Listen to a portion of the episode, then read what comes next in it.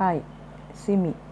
எல்லாரும் சுகத்தோடையும் சமாதானத்தோடையும் சந்தோஷத்தோடையும் இருக்கிறீங்கன்னு நம்புகிறேன் இன்றைக்கி நான் சத்தமின்றி என்னை நெஞ்சோடு சேர்த்து என்ற நான் எழுதின தமிழ் நாவலின் ஐந்தாவது பகுதியைத்தான் இந்த பாட்காஸ்ட்டில் ஒளிபரப்புகிறேன் உங்களுக்கு இது பிடிக்கும்னு நான் நம்புகிறேன் வாங்க இப்போ கதைக்குள்ளே போகலாம்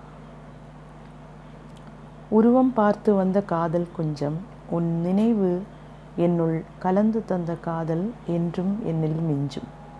யார் நீ? என் உயிரை கவர்ந்து உணர்வை கடத்தி இன்ப இம்சை செய்யும் கனவா? என் காதல் நனவா? கட்டிலில் கவிழ்ந்து படுத்திருந்த ஸ்மிருதிக்குள் என்னவென்றே புரிந்து கொள்ள முடியாத உணர்வுகள் அலையென அடித்து கொண்டிருந்தன. அவள் மனதின் வலிகளும் காயங்களும் அதுவரை அலட்டிக் கொண்டிருந்த பயங்களும் அவனை கண்ட அந்த ஒரே நொடியில் மாறிப் போயிருந்தன. அவனை பற்றின நினைப்பே அவளுக்கு மயிலிறகொன்று தன் காயங்களில் சுகமாக வருடுவது போல் இருந்தது. ஸ்மிருதி அருண் சிறப்பு விருந்தினராக அழைக்கப்பட்டு சென்றிருந்த அதே அரசு விவசாய கல்லூரியில் இளங்கலை இரண்டாம் ஆண்டு படித்து கொண்டிருந்தாள். அவளை பற்றி சொல்வதானால் அழகை பற்றி மட்டும்தான் சொல்ல முடியும். காசு சம்பாதிப்பது மட்டுமே வாழ்க்கையின் மிக உயர்ந்த தர்மம் என கருதி தங்கள் ஒரே கண்மணியின் ஏக்கத்தை கூட கண்மூடி மனப்பூர்வமாய் மறந்துவிட்டு வெளிநாட்டில் சம்பாதித்து கொண்டிருக்கும் ஒரு டாக்டர் தம்பதியினரின் மகள் அவள். அறிவு தெரிந்த நாள் முதல் அவள் வாழ்க்கை கான்வென்ட்டுகளிலும் விடுமுறை நாட்கள் உறவினர் வீடுகளில் விருந்தாளியுமாக பெற்றோர் தீர்மானித்தபடிதான் போய்க் கொண்டிருந்தது. அதற்கு ஒரு மாற்றம் வர வேண்டும் என்று அவள் முதன் முறையாய் சிந்தித்ததன் விளைவுதான் தன் பெற்றோர் துளி கூட விரும்பாத இந்த விவசாய கல்லூரியில் பிஎஸ்சி அக்ரி படிப்பு. அவள் பெற்றோர் பெரிய பெரிய கனவுகள் கண்டு கொண்டிருந்ததாலோ என்னமோ ஸ்மிருதியின் கனவுகள் என்றைக்கும் சிறியவைகளாகவே இருந்தன. சின்னதானாலும் ஒரு அரசு வேலை எளிமையான ஒரு வாழ்க்கை தன்னை நன்றாக புரிந்து கொண்ட ஒரு துணைவனுடன் அவன் அன்பில் மூழ்கி ஒரு குடும்பம் குழந்தைகள் என அவள் யாருக்குமே சொல்லாமல் மனதோடு மறைத்து வைத்திருந்த கனவுகள் கூட மிக எளிமையானவைதான். அசாதாரணமானது என்றோ பெரும் லட்சியங்கள் என்றோ சொல்லப்படுவதற்கோ தகுதியில்லாத ஒரு மிகச் சாதாரணமான வாழ்க்கைதான் அவளின் மிகப்பெரிய ஆசையாகவும் குறிக்கோளாகவும் இருந்தது. பெற்றோரின் அருகாமை வேண்டுமென்று அவள் ஏங்கிய நாட்களில் அவள் தாயும் தகப்பனும் அவளுடன் இருந்திருக்கவில்லை.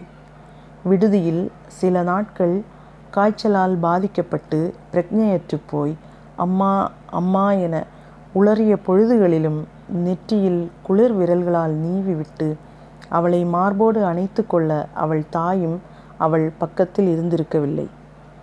மாதா மாதம் தவறாமல் வெளிநாட்டிலிருந்து வரும் பணம் அவள் போன இடங்களிலெல்லாம் அவளுக்கு அவளே விரும்பாத ஒரு மரியாதையை ஏற்படுத்தி தந்திருந்தது.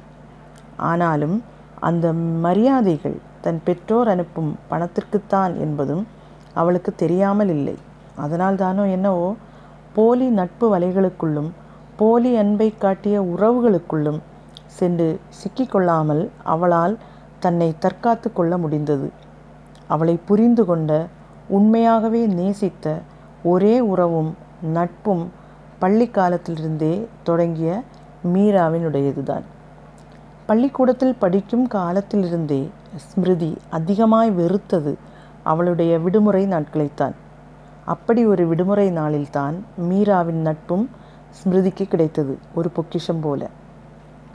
திடீரென்று ஒரு நாள் அவள் பயின்ற பள்ளிக்கூடத்தின் முக்கிய பொறுப்பாளர் ஒருவர் காலமாகிவிட பள்ளி நிர்வாகம் பள்ளிக்கு தொடர்ந்து இரண்டு நாட்கள் விடுமுறை அளித்தது.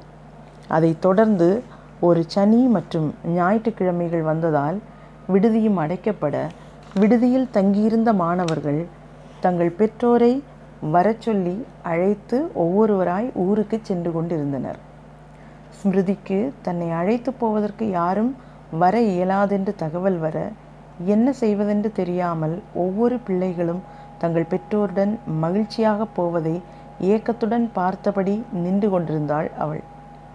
அவள் ஒருத்திக்காக தாங்களும் விடுதியில் தங்க வேண்டியது வந்துவிடுமோ என்ற எரிச்சலும் ஆற்றாமையும் விடுதி ஊழியர்களின் முகத்தில் தெளிவாக தெரிந்தது. அப்போது அவள் ஏழாம் வகுப்பே படித்து கொண்டிருந்த ஒரு சிறு குழந்தையாக இருந்தாலும் ஸ்மிருதியால் அந்த உணர்வுகளை புரிந்து கொள்ளவும் முடிந்தது. ஸ்மிருதி தன் கண்களின் ஓரத்தில் ஈரம் கசிய ஜன்னல் வழியாக வெளியே பார்த்தபடி நின்று கொண்டிருந்ததை தன்னை கூட்டிக் கொண்டு போக வரும் தந்தையின் வரவுக்காக காத்து கொண்டிருந்த மீரா கவனித்து கொண்டே இருந்தாள். மீரா அன்று வரைக்கும் ஸ்மிருதியிடம் பேசினதில்லை. இருவரும் படித்து கொண்டிருந்தது ஏழாம் வகுப்பில்தான் என்றாலும் வெவ்வேறு பிரிவுகள்.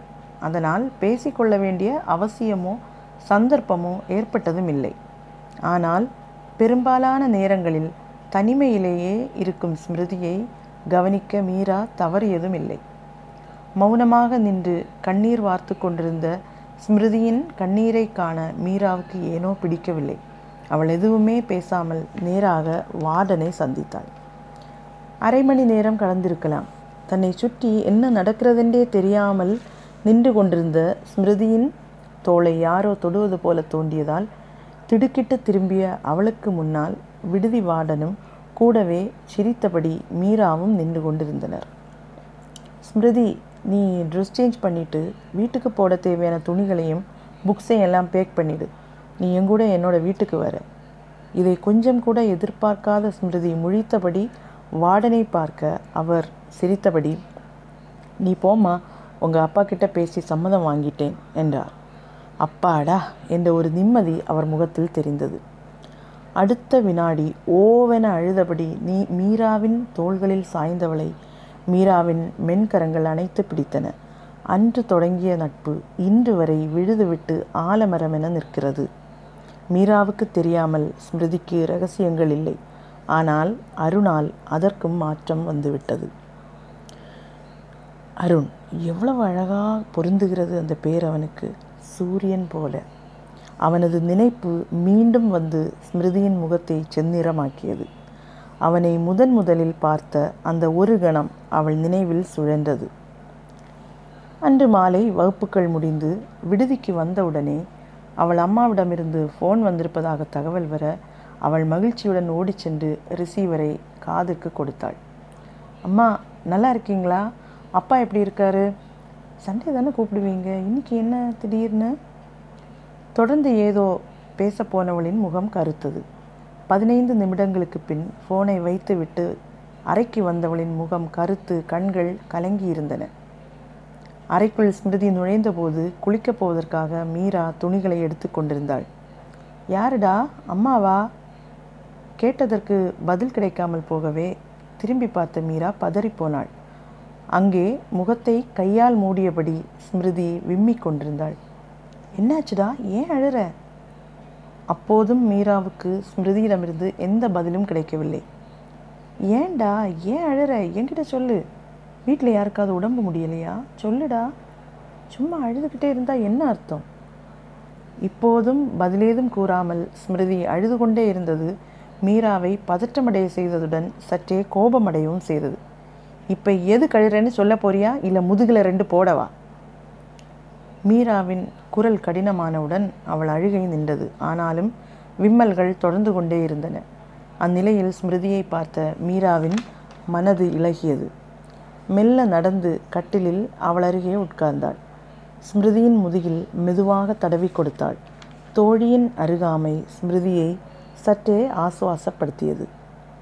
அப்பா எனக்கு கல்யாணம் பண்ணி வைக்க தீர்மானிச்சிருக்காராம். பையன் அமெரிக்காவில் டாக்டராம் கேவி கேவி ஸ்மிருதி மீராவிடம் மெதுவாக சொன்னாள். என்ன நடந்ததோ என்ற பயத்திலும் பதற்றத்திலும் இருந்த மீராவுக்கு இதை கேட்டவுடன் சிரிப்புத்தான் வந்தது. இவ்வளோதானா? நானும் என்னமோ ஏதோன்னு நினச்சேன். மீரா முகம் விரிய சிரித்தாள். மீராவின் சிரிப்பு ஸ்மிருதிக்கு எரிச்சலைத்தான் கிளப்பியது. ஏனென்றால் மீராவிடமிருந்து அப்படி ஒரு பதிலை அவள் கொஞ்சமும் எதிர்பார்க்கவில்லை. என்னடி நீ? இது என்னோட லைஃப் என்கிட்ட ஒரு வார்த்தை கேட்க வேண்டாமா? இவங்க இஷ்டத்துக்கு தீர்மானிச்சா போதுமா? அம்மா அப்பாவோட அருகாமை எனக்கு வேணும்னு இருந்த பருவத்தில் அவங்கள நான் மிஸ் பண்ணிட்டேன். இனி புருஷன் என் பக்கத்தில் வேணும் அவனுடைய அருகாமை வேணுங்கிற நேரத்தில் அது எனக்கு கிடைக்காம போக நான் விரும்பலை. அது மட்டும் இல்லை அவன் யார்? எப்படிப்பட்டவன்? இது எதுவுமே தெரியாமல் அம்மா அப்பா சொன்னதுக்காக மட்டுமே அவனை கட்டிக்க என்னால் முடியாது. ஸ்மிருதியின் ஆதங்கம் படபடவென கண்ணீருடன் சேர்ந்து வெளிவந்தது. ஆமாம் இப்போ என்கிட்ட சொன்னதை அப்படியே அவங்கக்கிட்ட சொல்லியிருக்கலாமே. ஒரு புஞ்சிரிப்போடு கேட்டாள் மீரா. எங்கே என்ன சொல்ல விட்டாங்க? அவன் என்னை பார்க்க வருவானா? நான் ஒரு ரெஸ்டாரண்ட்டில் அவனை சந்திக்கணுமா? ஸ்மிருதியின் அழுகை நின்றபாடில்லை எனக்கு தலை வலிக்குது நான் கொஞ்சம் வெளியே போயிட்டு வரேன் என்றவள் மீராவின் பதிலுக்கு காத்திராமல் தன் டூ வீலரின் சாவியை எடுத்துக்கொண்டு கிளம்பினாள்.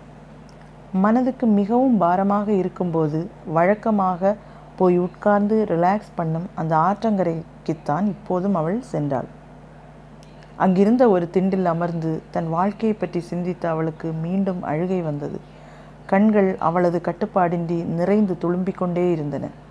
சுற்றிலும் நிறைந்திருந்த ரம்யமான இயற்கையும் அவளது கூந்தலை கலைத்து விளையாடி கொண்டிருந்த மாலை தெண்டலும் மெலிதாய் அவளை நனைத்து இதயத்தின் சோகத்தை கழுவ முயன்று கொண்டிருந்த இளஞ்சாரலும் எல்லாமுமாக சேர்ந்து எப்போதோ அவளை சற்று நிம்மதியடையச் செய்தன. அப்போதுதான் தன்னை யாரோ கவனித்து கொண்டிருக்கிறார்கள் என்ற ஒரு உள்ளுணர்வு அவளை உறுத்தியது. திரும்பி பார்த்த அவளின் கண்களில் அவனின் அழகிய முகம் விழுந்தது. சட்டென்று காரணமே இல்லாமல் அவளது இதயத்திலும் நுழைந்தான் அவன். ஆனாலும் தனிமை தந்த ஒரு அச்ச உணர்வு அவளை உந்தி தள்ள அது அவனுக்கு தெரிந்து விடாமல் இருக்க ஒரு கோபத்தின் முகமூடியை எடுத்து அணிந்து கொண்டு அவனை முறைத்தபடி வண்டியை கிளப்பிச் சென்றாள். ஆனாலும் அவனை கடந்து சென்றதும் அனிச்சையாக ஒரு புன்முறுவல் அவள் கண்களிலும் உதட்டிலும் விரிந்தது. சூரியனே உன்னை கண்டதால் சூரியகாந்தி என மலர்ந்தேன் நான். வாழ்க்கை முழுதும் என்னை மலர வைக்க நீ உதிப்பாயா? தொடரும். அன்புடன் சிமி. தேங்க்யூ